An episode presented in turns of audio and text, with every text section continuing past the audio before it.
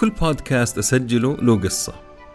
بودكاست اليوم بدأ معاي لما كنت بأعمل بحث في موضوع شغال عليه. الجزئية كانت آه، التصميم ونجاح النماذج الأولية والمنتجات والتطبيقات بصفة عامة. يعني ليش ليش في شغلات تنتشر وتنجح رغم إنه في أشياء أحسن منها بس ما نجحت أو ما انتشرت. خلينا عند كلمة انتشرت. تعرف يوتيوب تدخل في نفق رايح على أبحر تلقى نفسك في الرياض. المهم اللي حصل اني وقعت على شخصية تاريخية غيرت وجه أمريكا بمعنى الكلمة في الخمسينات وما كان أمريكي. واسمه جلس يتكرر في كذا آه، بحث أو موضوع أشوفه. تفرجت على قصته حياته بدايته فين انتهى. انبهرت بصراحة.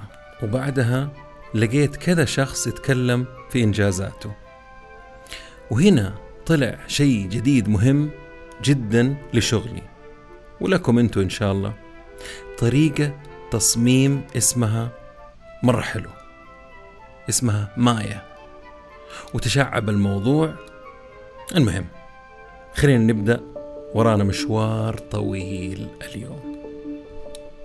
عالم البزنس عالم مثير متغير وله جوانب كثيرة. ولأني بصراحة طفشت من التنظير والتكرار والفلسفة والمثاليات الغير مفيدة. أدور الدروس والمفاهيم الجديدة والعبر من القديمة وتأثيرها على حياتنا. ما قابل غير المفيدين بغض النظر عن شهرتهم. بودكاست عالمي بنكهة محلية. وأهم شيء عملي وعربي. يا هلا وسهلا بالجميع. في بودكاست نتكلم بزنس مع ممدوح الردادي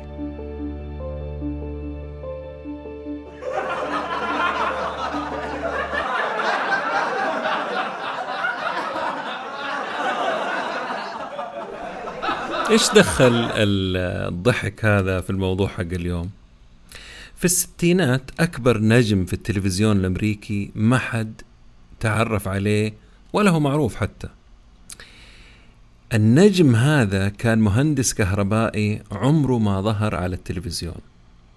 ولكن دائما نسمع عمله في كل دقيقة أو كل أربعين ثانية هو المهندس تشارلز دوغلاس مبتكر أسطوانة أو آلة الضحك من مواليد غواديلاخارا بالمكسيك عام 1910 وبقدرة قادر لقى نفسه في لوس أنجلوس بعد الحرب العالمية الثانية واشتغل لمحطة سي بي إس كتقني صوت.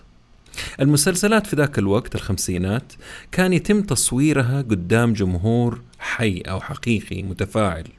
المشكلة كانت إنه حتى لو كان الموضوع كوميدي الضحك ما يكون أو ما كان قد النكتة زي ما يقولوا. ولقى فرصة. إنه يخترع جهاز يقوم بالضحك وقت ما تبغاه بضغطة زر. فضل يسمع لضحكات الناس في السينما غير الأصوات اللي اللي الجمهور يعملها زي المفاجأة الانبهار الحزن. بس الهدف كان الضحك. وطبعا باختصار آه، شديد أبتكر صندوق الضحك أو ال laugh box ومن خلال مية طريقة مختلفة للضحك تقدر آه، تعمل mix كمان للضحك. تعلم على مهله كيف يتقن الصنعة لأنه ما في غيره في السوق ولا حد فكر فيها وقدمها للاستديوهات مقابل 100 دولار فقط للحلقة الواحدة. طبعا قابلوه يعني في ناس رفضوا الموضوع وفي ناس تقبلوه لكن في الأخير اشتغلت معاه وضربت معاه زي ما يقولوا ترك وظيفته من كثر العملاء اللي صاروا عنده اللي عنده. فائدتين هنا. واحد إنه المخرج يقدر يسجل في أي وقت وأي مكان يبغاه. الأمر الثاني إنه آه، فتح الأبواب لدراسة ليش الناس تضحك. وخاصة لما تسمع ناس غيرها جالسة تضحك على شيء.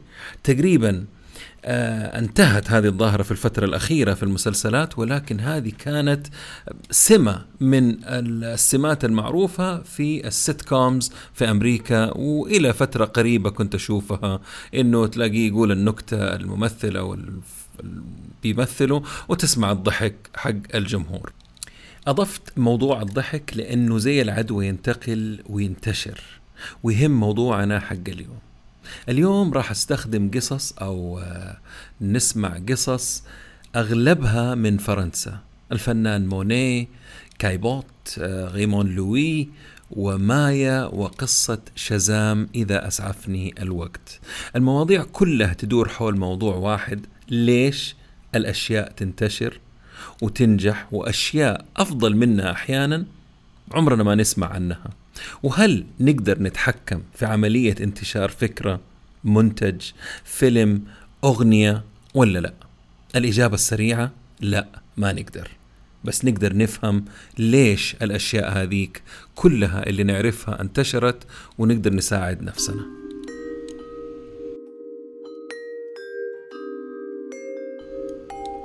الهدف الكبير من هذا البودكاست اليوم هو محاولة تسهيل عملية إيصال الشيء اللي بنقدمه لأكبر شريحة ممكنة في العالم. والآن مع أول أبطال بودكاست اليوم اللي تبدأ قصته عام 1848 ميلادي. جوستاف كايبوت ولد عام 1848 لعائلة فرنسية ثرية. أشتغل في القانون في شبابه والهندسة مع الجيش الفرنسي وبعد كذا أكتشف شغفه في الفن والرسم لدرجة إنه حتى كان في تكناتهم حقت الجنود كان عنده رسومات آه، من القصص حقته عشان يلطف الجو وفصل بدلته بنفسه وإلى آخره. يعني فنان. عام 1875 قدم لوحة بعنوان The Floor Scrapers لمعهد الفنون في باريس فطلبوا منه يرسم رسومات لعراة ولا بلاشي ورفض طبعا الفكرة. أحد رواد الفن في ذاك الوقت نصحه إنه يقدم أعماله مع زملائه الفنانين أو يتعرف على فنانين ثانيين فتتخيلوا مين هم الزملاء هذول اللي راح أتعرف عليهم. موني وديغاس راح اشترى أعمالهم بعد ما تعرف عليهم قال لهم إيش رأيكم أنا أشتري أعمالكم؟ هو مليونير أساسا. فراح اشترى أعمال فنانين الآن راح نعرف مين هم. آه طبعا في ذلك الوقت يعني أو حلوة في ذلك الوقت. المهم في ذاك الوقت ما كانوا آه مشهورين بالشهرة اللي الأثرياء كانوا بيجمعوا لوحاتهم وإلى آخره. بس خلينا نخرج خارج الموضوع شوية عشان تكونوا معايا في الصورة. إذا ما عندكم فكرة مين هم آه، أو مين هو موني وإلى آخره في اللوحات الفنية أعرف أنه كثير منكم لكم في الفن لكن خلينا كذا ناخد خمسة لوحات تم تقييمها أو بيعها من قبل كريستيز لموني لوحده لوحده ها؟ قبل كم سنة؟ بمبلغ تجاوز ال 450 مليون دولار. هذا واحد. نكمل القصة كان عند آه، كايبوت هذا بعد نظر وحاسس إنه راح يموت بدري. فأوصى في وصيته إنه الحكومة الفرنسية تاخذ خزانته من اللوحات اللي معلقة في بيته وتعلقها في متحفهم مع سبعين لوحة من لوحاته هو الخاصة. ضروري يعني مثلا خذوا اللوحات هذه حقتي اللي أنا مشتريها وخذوا السبعين لوحة حقتي وعلقوها في متحف عندكم يعني آه، بعد ما أموت. فعلا مات وعمره 45 سنة عام 1894 ورثه الورث حقه كان فيه 16 لوحة لموني ثمانية رينوا ثمانية لديغاس خمسة لسيزان أربع لوحات لماني واحد ثاني 18 لوحة لبيسارو وتسعة لسيسلي. جدران بيته اليوم تقدر على أقل تقدير بثلاثة مليار دولار في كريستيز المتحف اللي كان يبغى لوحاته تتعلق فيها بعد ما بعد ما يموت هو متحف لوكسمبورغ في باريس. وتم رفض طلبه واعتبروه اعتبروها عنجهيه منه وشوفة نفس من إنسان أصلا ما يسوى ولا ينتمي لفئة الفنانين العظماء والذويقة في ذلك الوقت. طبعا يعني في ذاك الوقت.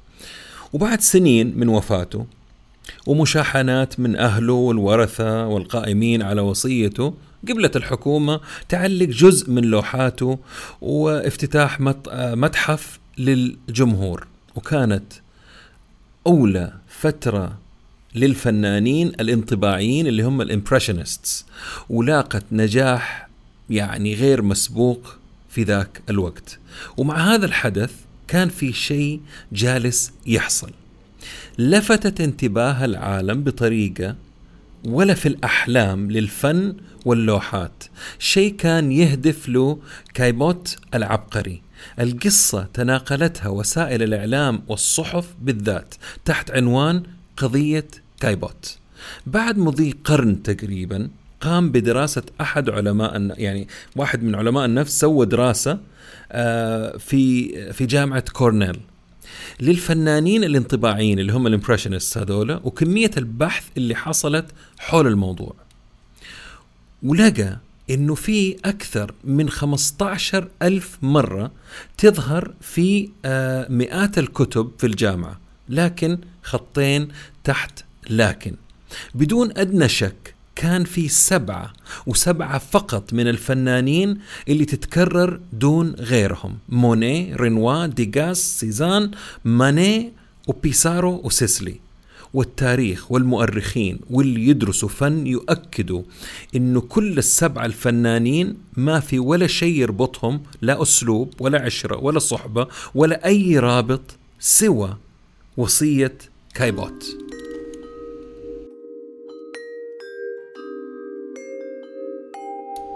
نفس العالم النفسي اللي هو جيمس كاتينج عام 1994 كان واقف في متحف في باريس وأمامه لوحة للفنان رينوار. وسأل نفسه سؤال يعني السؤال كثير نسأله لما نروح متحف ليش هذه اللوحة مشهورة دون غيرها؟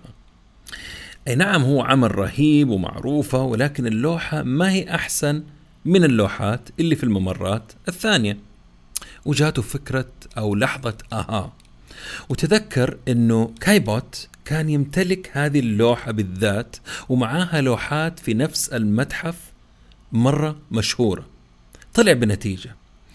إنه أو أو ما يسمى بالكانون Impressionist canon أو ما يسمى بمدفع الانطباعيين والتالي اللي هو آه تسبب كايبوت في الأمور التالية. واحد إنشاء مدفع الفنانين الانطباعيين. اثنين وصية للحكومة الفرنسية أشعلت فتيل اهتمام الناس بهؤلاء وفنهم. ثلاثة اللي يدرسوا الفن تركيزهم على سبعة سبعة كايبوت اللي أعطت طابع برستيج لأعمالهم دون غيرهم. ونظرية أخرى تهمنا إحنا في اليوم والوقت الحالي إنه الحركة هذه لها معاني أعمق عند الناس عامة. في الميديا في الترفيه وشعبية عامة يعني أشياء شعبية. الناس تحب وتنجذب للوحات شافتها قبل كذا الجماهير يحبوا الفن اللي يثير شعور معين عندهم اللي هو إنهم يعرفوا هذا الشيء قبل كذا يعني مر عليهم. ومنها عشان أختصر الدراسات وطبعا دراسات مرة كثيرة أنا مالي في الفن أنا أبغى آخذ فكرة من هذا الموضوع. آه طلع بنظرية مهمة. قوة تعرضنا لشيء يزيد من حبنا له. الحزين في الموضوع هنا إنه كايبوت لوحاته ما انشهرت زي غيرها لعدم تعرضها للعالم زي اللوحات اللي هو شهرها لهم. كايبوت كان مليونير وما هو محتاج فلوس عشان يبيع لوحاته. هو أهدى أصدقائه الفنانين هدية أبدية وما أعطاها حتى لنفسه. هدية التعرض آه، أو الإكسبوجر. وهي أولى اهتماماتنا اليوم لكشف أسرار شعبية وانتشار أشياء دون غيرها. عام 1919 وعلى متن سفينة فرنسية متجهة لنيويورك كان عليها المهندس الكهربائي ريمون لوي الفرنسي اللي فقد أمه وأبوه بسبب الإنفلونزا في ذاك الوقت كانت تقتل الناس. كان عمره 25 سنة ومعه 40 دولار. أثناء عبور المحيط الأطلسي كان هو يحب يرسم رسم ريمون رسمة لوحدة بتمشي على السفينة وشافها القنصل البريطاني اشتراها منه مقابل 150 فرنك فرنسي. مو بس كذا أعطاه عنوان رجل راح يغير حياته للأبد ووجه أمريكا معها أعطاه اسم وعنوان وتوصية للسيد Condé Nast ناشر المجلات المختصة حقة الأثرياء. وعجبته فكرة أنه تكون حياته منصبة على الفن مو بس الهندسة اللي هو متخصص فيها.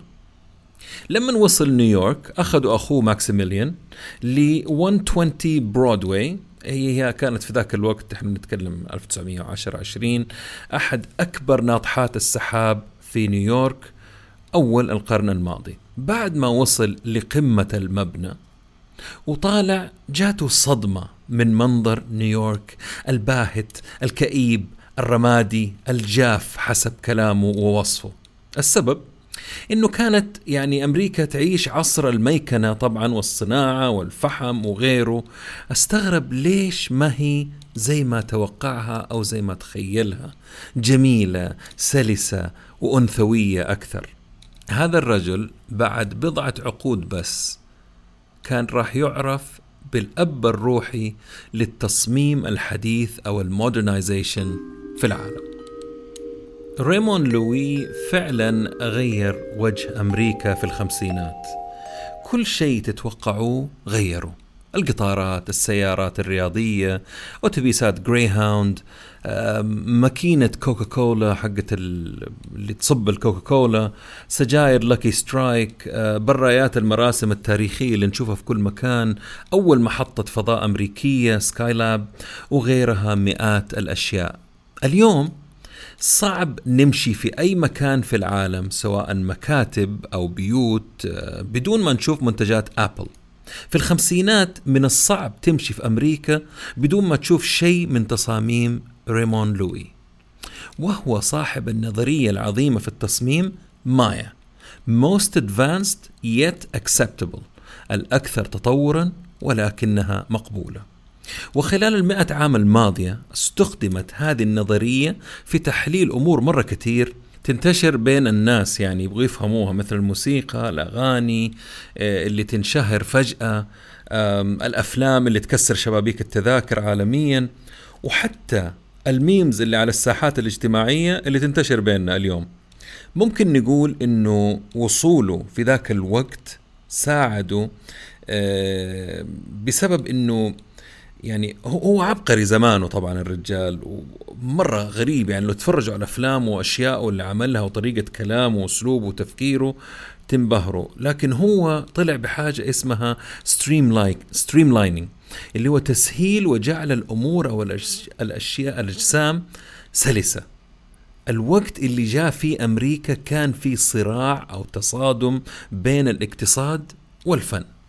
واحد مهندس وفنان وعنده حس فني عالي يعتبرها لوحة فنية كبيرة أمريكا وفرصة جامدة بالنسبة له يعني. بعد يعني آه، صعوبة الصناعة وتوفير ما يلزم من منتجات المستهلكين في القرن التاسع عشر يعني هذه كانت المشكلة اللي عندهم. لكن بحلول القرن العشرين آه، المصانع آه، والكهرباء صار في عندهم آه، إنتاج مهول من الصناعات والمنتجات الرخيصة اللي هي متشابهة ما بين عام 1920 وأنتم طالعين. وهذه هي الفترة حقت هنري فورد وعبارته المشهورة آه، تقدر تختار أي سيارة طالما يكون لونها أسود من ال Model T حقت فورد. آه، وهو اللي قدم طبعا خط الإنتاج زي ما إحنا عارفين. الشركات ما كانت تفهم شيء عن المستهلك وذوقه ولا شيء اسمه موديلات وتصميم واختيارات متنوعة. أهم شيء عندهم في ذاك الوقت هو الكفاءة الإنتاجية. نصنع أكثر بكفاءة عالية. ولكن مع خوف المستهلك الأمريكي من أي شيء جديد وعدم تقبله آه الأشياء الجديدة اللي ما هو متعود عليها آه صار في مشكلة. المصانع صارت بتنتج كميات كبيرة وما تلقى لها زبون. مشكلة كبيرة بالنسبة للكابيتالست أو الرأسماليين. الرأسماليين كان لازم يغيروا المستهلك من خواف من كل جديد لمتقبل ومنجذب لكل شيء جديد. مو بس كده. يكون يعني عنده جوع لأي حاجة جديدة وما يفرق معاه إذا صرف راتبه كله على المشتريات. وهنا تعلم الصناع الأمريكيين إنه عشان تبيع أكثر مو كفاية تصنع أشياء جيدة وعملية، لازم كمان تعملها جميلة وعصرية. بدأت شركة هنا GM General Motors تقدم ألوان وموديلات مختلفة كل سنة عشان يدربوا المستهلك على الاشتياق لكل شيء جديد ويحدث الموديل القديم اللي عنده. الحركة المدروسة هنا كانت إنهم بيعملوا تزاوج بين علم الصناعة بكفاءة عالية وعلم التسويق واللي بدورها تؤدي إلى صناعة منتجات لها مواسم. شوفوا هنا الحركة يعني المنتجات يصير لها مواسم وموضة محددة تنتهي وتدور اللي بعدها عشان تتم عملية شراء أو عمليات شراء متكررة. يعني تقدر تضاعف المبيعات بمجرد إنك تغير الألوان والموديلات والأحجام والأشكال. التقنية مكنتهم من صناعة الاختيارات والاختيارات أدت للموضة، الموضة اللي تخلي الشيء فجأة عليه طلب وبعد فترة ما حد يدوره ويقدم ويتلاشى مع الزمن. فإذا هذا هو الناتج الثاني اللي إحنا بندور عليه. الموضة عمرها ما كانت موجودة في الدي ان اي أو الحمض النووي حق الإنسان أو البشر ولا كانت مع الإنسان من القدم. هي نتيجة هذا التزاوج بين الصناعة المكثفة والتسويق. تم تعليم الناس إنك لازم تشتري الجهاز الجديد والسيارة الجديدة حتى لو اشتريت سيارة قبل سنتين أو أقل. المزايا اختلفت وخليك مودرن وهنا في نظرية مهمة في موضوع ليش الناس تحب الأشياء اللي تحبها. يعني ألفة الشيء من جهة وحب المغامرة والتغيير وأنك تكون من الأوائل من جهة ثانية. وهنا لازم نرجع لصاحبنا ريمون لوي ومايا. معليش أبغى أرجع لريمون مرة ثانية لأنه ما أعطيته حقه. أول مشاريعه خارج عمله من شركة طابعات قديمة بريطانية. راسلوه. آه قدم فكرته نفذوها وخلوه معاهم على ريتينر بطريقة مستمرة. معاه بدأت تظهر عملية التصميم الصناعي اللي من خلال المنتجات والصناعات تكون عملية آه تكون يعني الحكاية عملية وبكفاءة عالية وأهم شيء فيها جمال طابع جمالي. المصمم الصناعي شغله متشعب وفي بعض علم النفس. أول عمل آه خلاه ينطلق وينشهر كان مع شركة سيرز ما غيرها في إعادة تصميم ثلاجة عفشة كانت عندهم. وافق ريمون وقبل آه قبل طبعا 2500 دولار مقابل الشغل وصرف عليها ثلاثة أضعاف المبلغ. يعني okay هاتوا بس هو يبغى يشتغل يبين يبغى يثبت. وصمم المشروع بطريقته وغير الثلاجة وخلاها جذابة وانسيابية. لو دخلتوا حطيتوا اسمه في, في النت حتشوفوا شغله اللي أنا بتكلم عنه وإن شاء الله نضيف أشياء في ال link على تويتر. خلال سنتين آه ضربت الثلاجة حقت Sears وتضاعفت المبيعات عندهم من 60 ألف ثلاجة في السنة إلى 275 ألف ثلاجة. بعدها بسبب قبوله إنه يعني جاله عرض من مدير تنفيذي في محطة القطار. قال له أسمع إحنا عندنا مشكلة مرة كبيرة هنا القذارة والنفايات اللي قاعدين يرموها الركاب واللي بيشتغلوا في الهن ما إحنا عارفين لها حل. إذا لقيت لي حل راح أعطيك فرصة تشتغل معانا في مشاريع ثانية.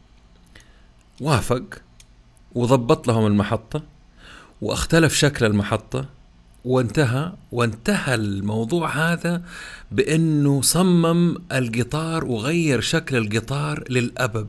للأبد. سواه زي البولت ترين إذا أنتم تتخيلوا حق حق اليابان اللي على شكل رصاصة. لكن هذا بشكل في ذيك الأيام زي الأفلام حقت عدنان ولينا كده شيء شيء خرافي على فكرة تصميمه يعني خاصة بالنسبة لي أنا مرة معجب بتصميمه للقطار.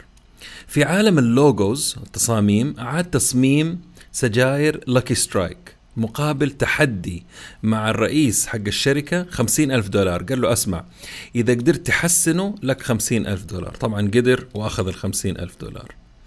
غير الشعار حق شيل حقة الزيت وإكسون والبريد الأمريكي له يد في تصميم المفروشات أعواد الأسنان الكباري أكواب القهوة المنيو حق الأكل مداخل المتاجر غير تصميم السيارات وأشهرها سيارة أو أشهر سيارة في الخمسينات كانت Studebaker.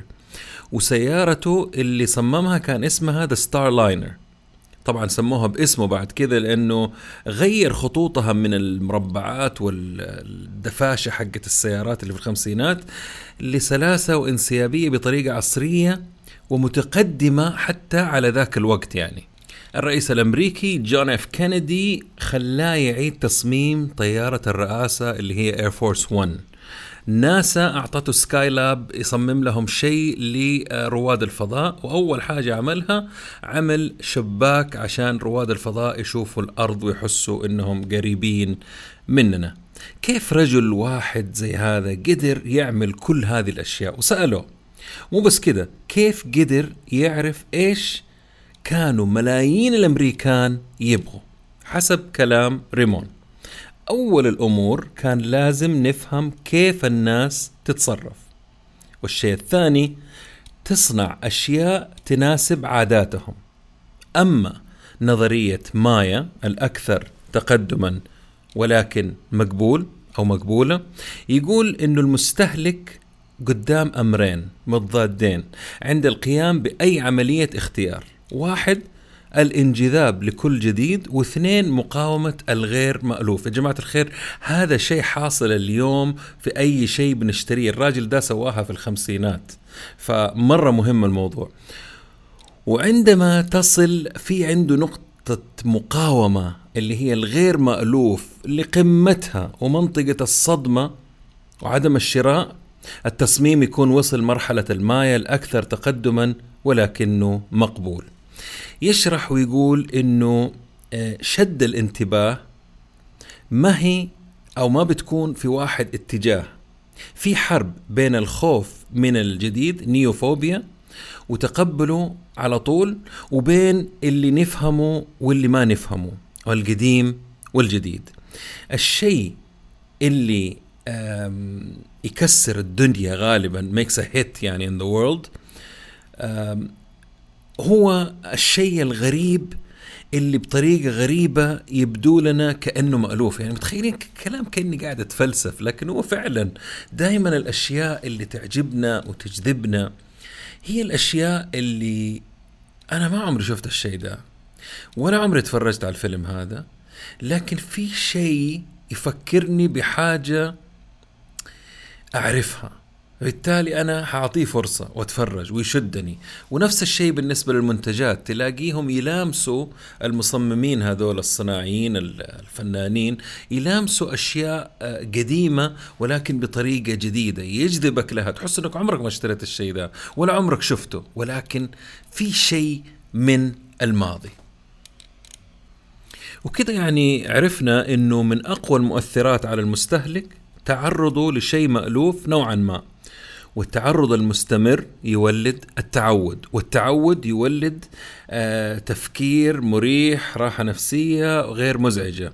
وهذا النمط الفكري يولد حبنا للشيء دائرة كذا تدور لكن التحذير هنا واجب لأنه كثرة الشيء تنقلب ضد الشيء. عشان عشان كذا بنشوف إعلانات مكررة وما تنجح.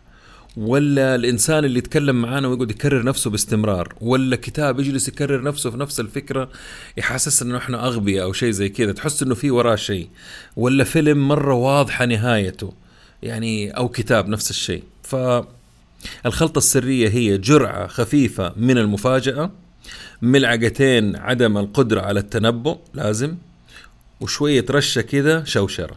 هذه من عندي طبعا ولكن هي نفس المعنى. الموضوع كبير يا جماعة الخير ومتشعب وشيق يساعدنا في, في يعني نفهم العبارات اللي ما لها أصل زي الجهات اللي توعدك إنه الفيديو هذا أو التغريدة هذه أو المنتج اللي أنت بتسويه راح نخليه يروح فايرل viral هذا غير صحيح ما يقدروا يسووا الشيء ده. آه، لأنه حكاية viral أصلا هي جاية من كلمة عالم الأوبئة وانتشار الأمراض زي الكورونا مثلا الوقت اللي إحنا عايشين فيه. اللي تؤدي في الأخير ل pandemic أو جائحة. كيف؟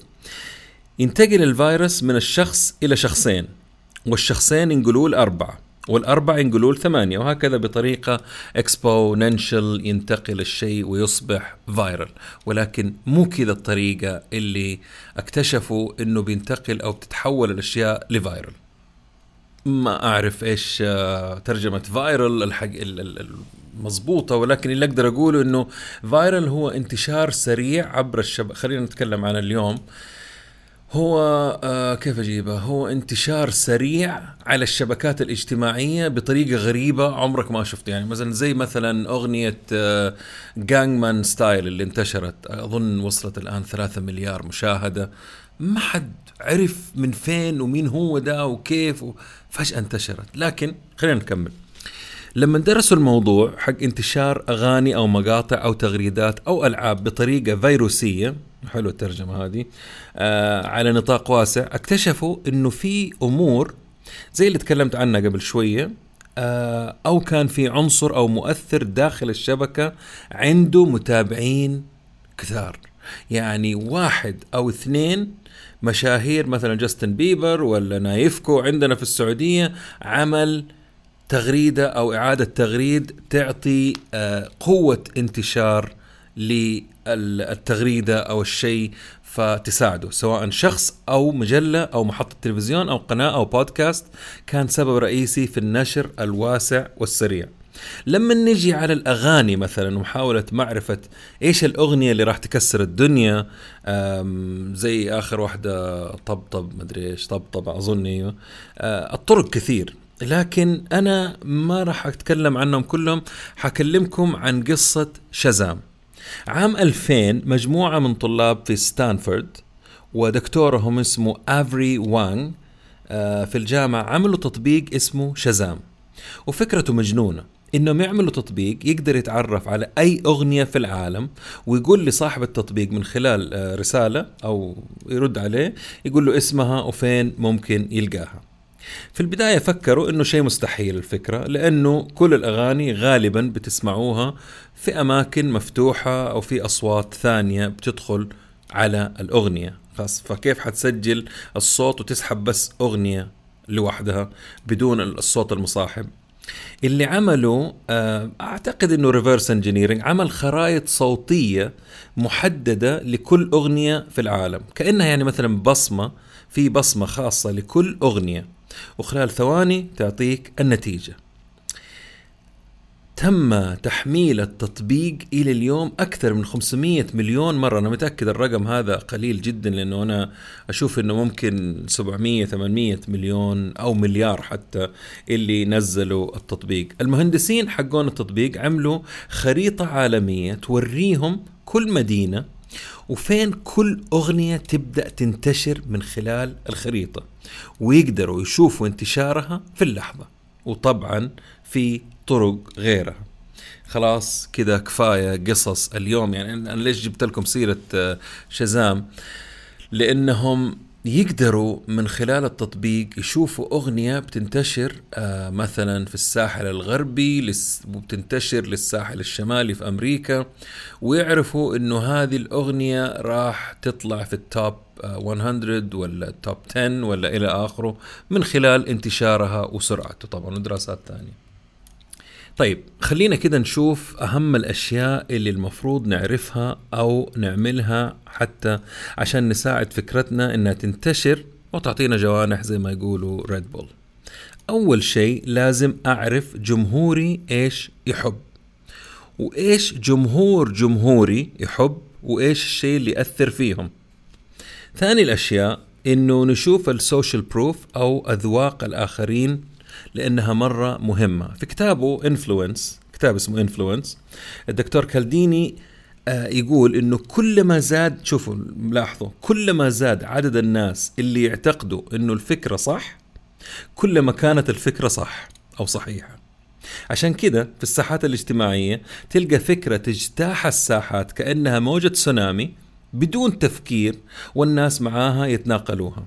وطبعا يتم استغلال هذا الشيء كثير هنا بالطريقة هذه فلازم تكون حذر وصادق في تعاملك ونقلك للمعلومات. التوزيع والنشر على نطاق واسع سياسة ممتازة لعمل منتج جيد مشهور ولكنها ليس طريقة معتمدة لعمل منتج سيء يبدو جيدا. هذا نفس الكاتب بيقول. خلاص نلخص البودكاست. الضحك من غير سبب ما هو قلة أدب.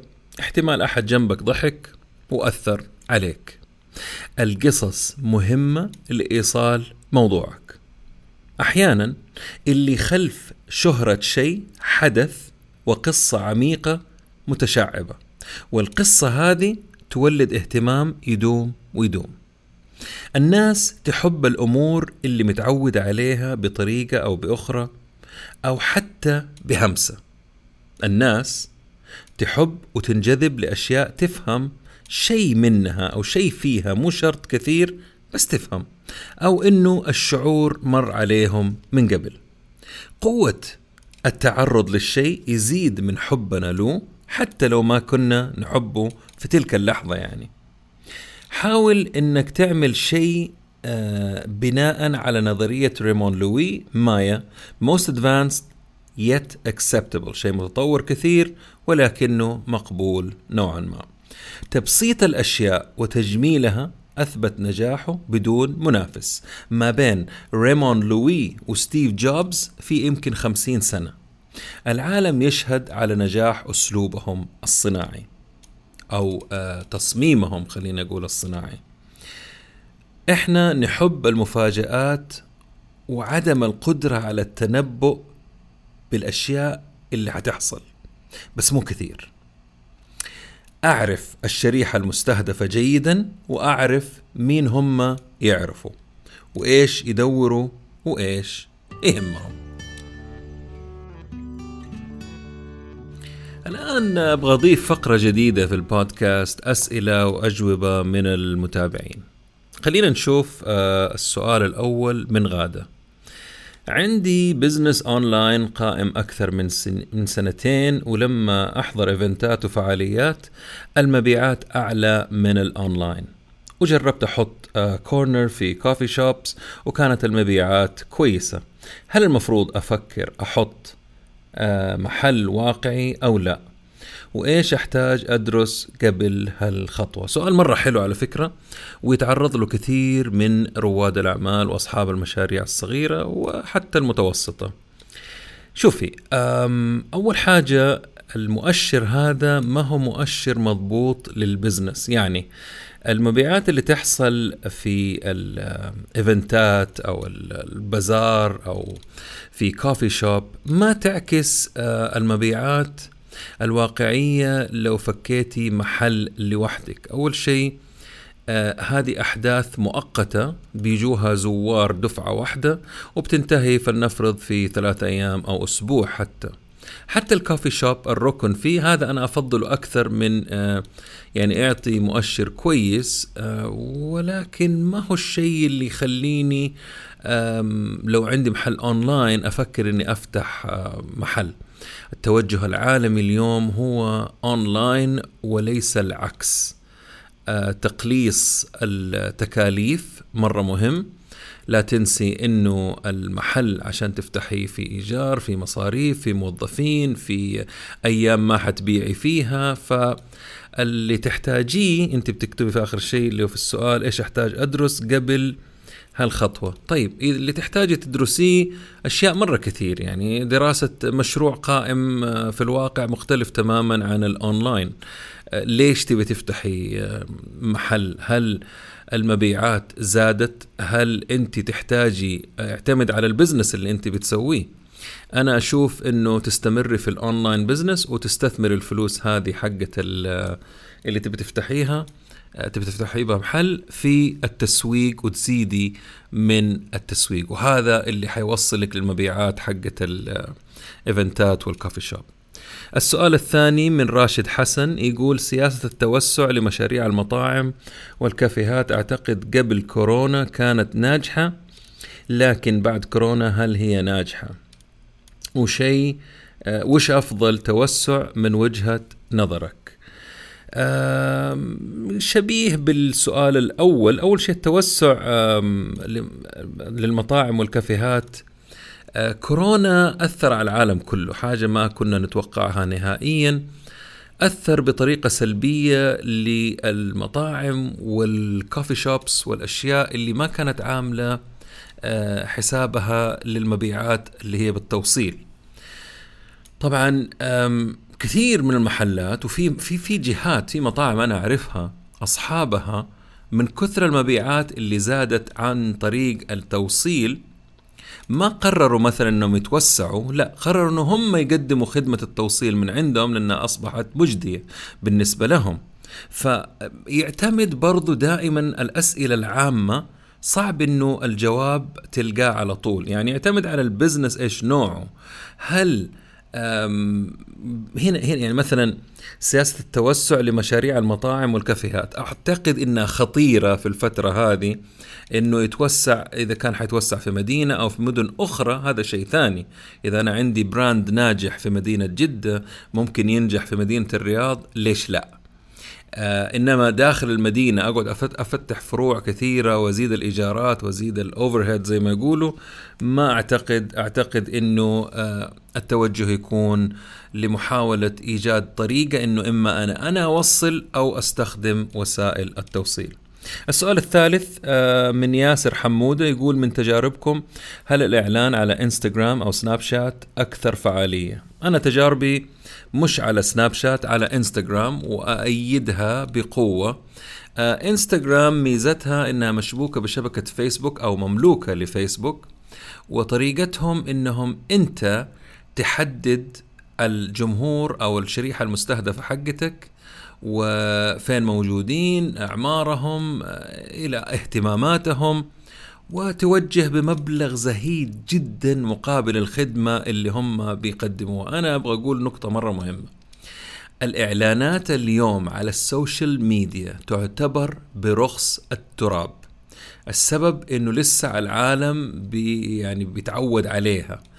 لكن في المستقبل القريب راح ترتفع الأسعار بشكل كبير زي Google Ads مختلفة على حسب أنت بتسوي bidding أو تحدي على أسامي معينة إنك تظهر قبل غيرك لكن انستغرام بصراحة مقابل السعر جدا ممتاز رقم واحد. رقم اثنين التفاعل سريع مع الشريحة اللي أنا بتعامل معاها آه، في مبيعات بتحصل في مقاييس في كل ال tools والأدوات اللي تحتاجها فأنا نعم 100% مع انستغرام أما بالنسبة لي لسناب شات أنا شايف الدعايات كثيرة عند المشاهير وعند الناس اللي هو swipe up عشان أرفع الشاشة لفوق فأكيد إنه ناجح في حركة ولكن ما عمري جربت إعلانات على سناب شات.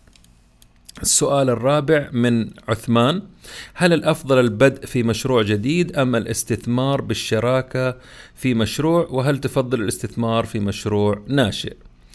يعتمد على ميزانيتك وعلى نسبة المخاطر اللي عندك وعلى الفكرة اللي موجودة عندك. إذا أنت ما تبغى تخاطر فممكن تكون تستث يعني تبغى تقلل الخطر كلها خطر الأشياء اللي أنت قلتها تعتبر مخاطر عالية. إنك ت... إذا استثمرت في مشروع ناشئ معناته أنت شايف المشروع. هل له سنتين ثلاث سنوات؟ كيف مبيعاته تقدر تراجع مبيعاته تقدر تشوف شغلهم تقدر تروح تشوف المنتج والخدمات اللي بيقدموها. حاجة واقعية يعني هي أقرب حاجة لأنك أنت تتعرف على المشروع. أما بالنسبة للشراكة في مشروع نعم إذا كان الشريك أو الجهة أنت فاهمهم ومتفاهمين وعند محامي طبعا قبل ما تقول بسم الله أنت عند المحامي كل شيء يكون واضح دورك أنت دور الشريك اللي معاك أو الشركة اللي معاك. أما بالنسبة لمشروع ناشئ آه، ليش لا؟ إذا عندك فكرة حلوة لازم تدرس الموضوع وتدرس المشروع وهنا يعتبر أكبر مخاطرة لرأس المال ولكن أكثر حرية من كل الأشياء اللي ذكرتها. السؤال الخامس إذا عندي فكرة وأبغى أتواصل مع المستثمرين كيف أقدر أوصل له مباشرة؟ هذا من ماجد. والله يا ماجد هذا سؤال سؤال حلو وسؤال صعب في نفس الوقت. إذا عندك مشروع أو فكرة أنا ما أعرف إيش إيش اللي عندك. إذا عندك فكرة آه، يقل عدد المهتمين في المشروع. إذا عندك مشروع قائم يزيد العدد طبعا لأنه عندك شيء ملموس وشيء واضح تقدر تتكلم فيه. كيف توصل للمستثمر؟ طبعا المستثمرين الآن آه، أفضل وضعهم من زمان. زمان كان مستثمر فرد أو أو جهة. ما تعرف مين اللي مهتم في هذا المجال. الآن من خلال الجهات المختصة في المشاريع الناشئة هذولا هم اللي يقدروا يفيدوك. يقدروا يقولوا لك إنه والله إحنا عندنا بنستثمر أو بنمثل المستثمر الفلاني أو إلى آخره. حكاية إنك أنت تقدر تكتشف مستثمر على طول وتروح له أعتقد إنه مرة صعبة وبتجيهم أساسا المستثمرين هذول بتجيهم عروض وعندهم فلاتر كثير عندهم ناس تحتهم آه، بيفلتروا أو بيشوفوا المشاريع وايوه ولا ولا على كيف اللي تحتهم غالبا مش على كيفهم هم. إلا إذا أنت صادفت آه، مستثمر في أسانسير أو في اجتماع أو في جمعة فأنت لازم يكون فكرتك جاهز تشرحها في أقل من 30 ثانية اللي هي قلناها الاليفيتر بيتش تكلمت فيها قبل كده. طيب يا جماعة الخير أنا آسف طولت عليكم ولكن شكرا على الأسئلة، شكرا على الاهتمام، هذا موسم جديد الأسبوع القادم بمشيئة الله حيكون عندنا انترفيوز أو مقابلات مع أكثر من خمسة أشخاص في البودكاست في موضوع يهم الكل. شكرا لوقتكم، السلام عليكم.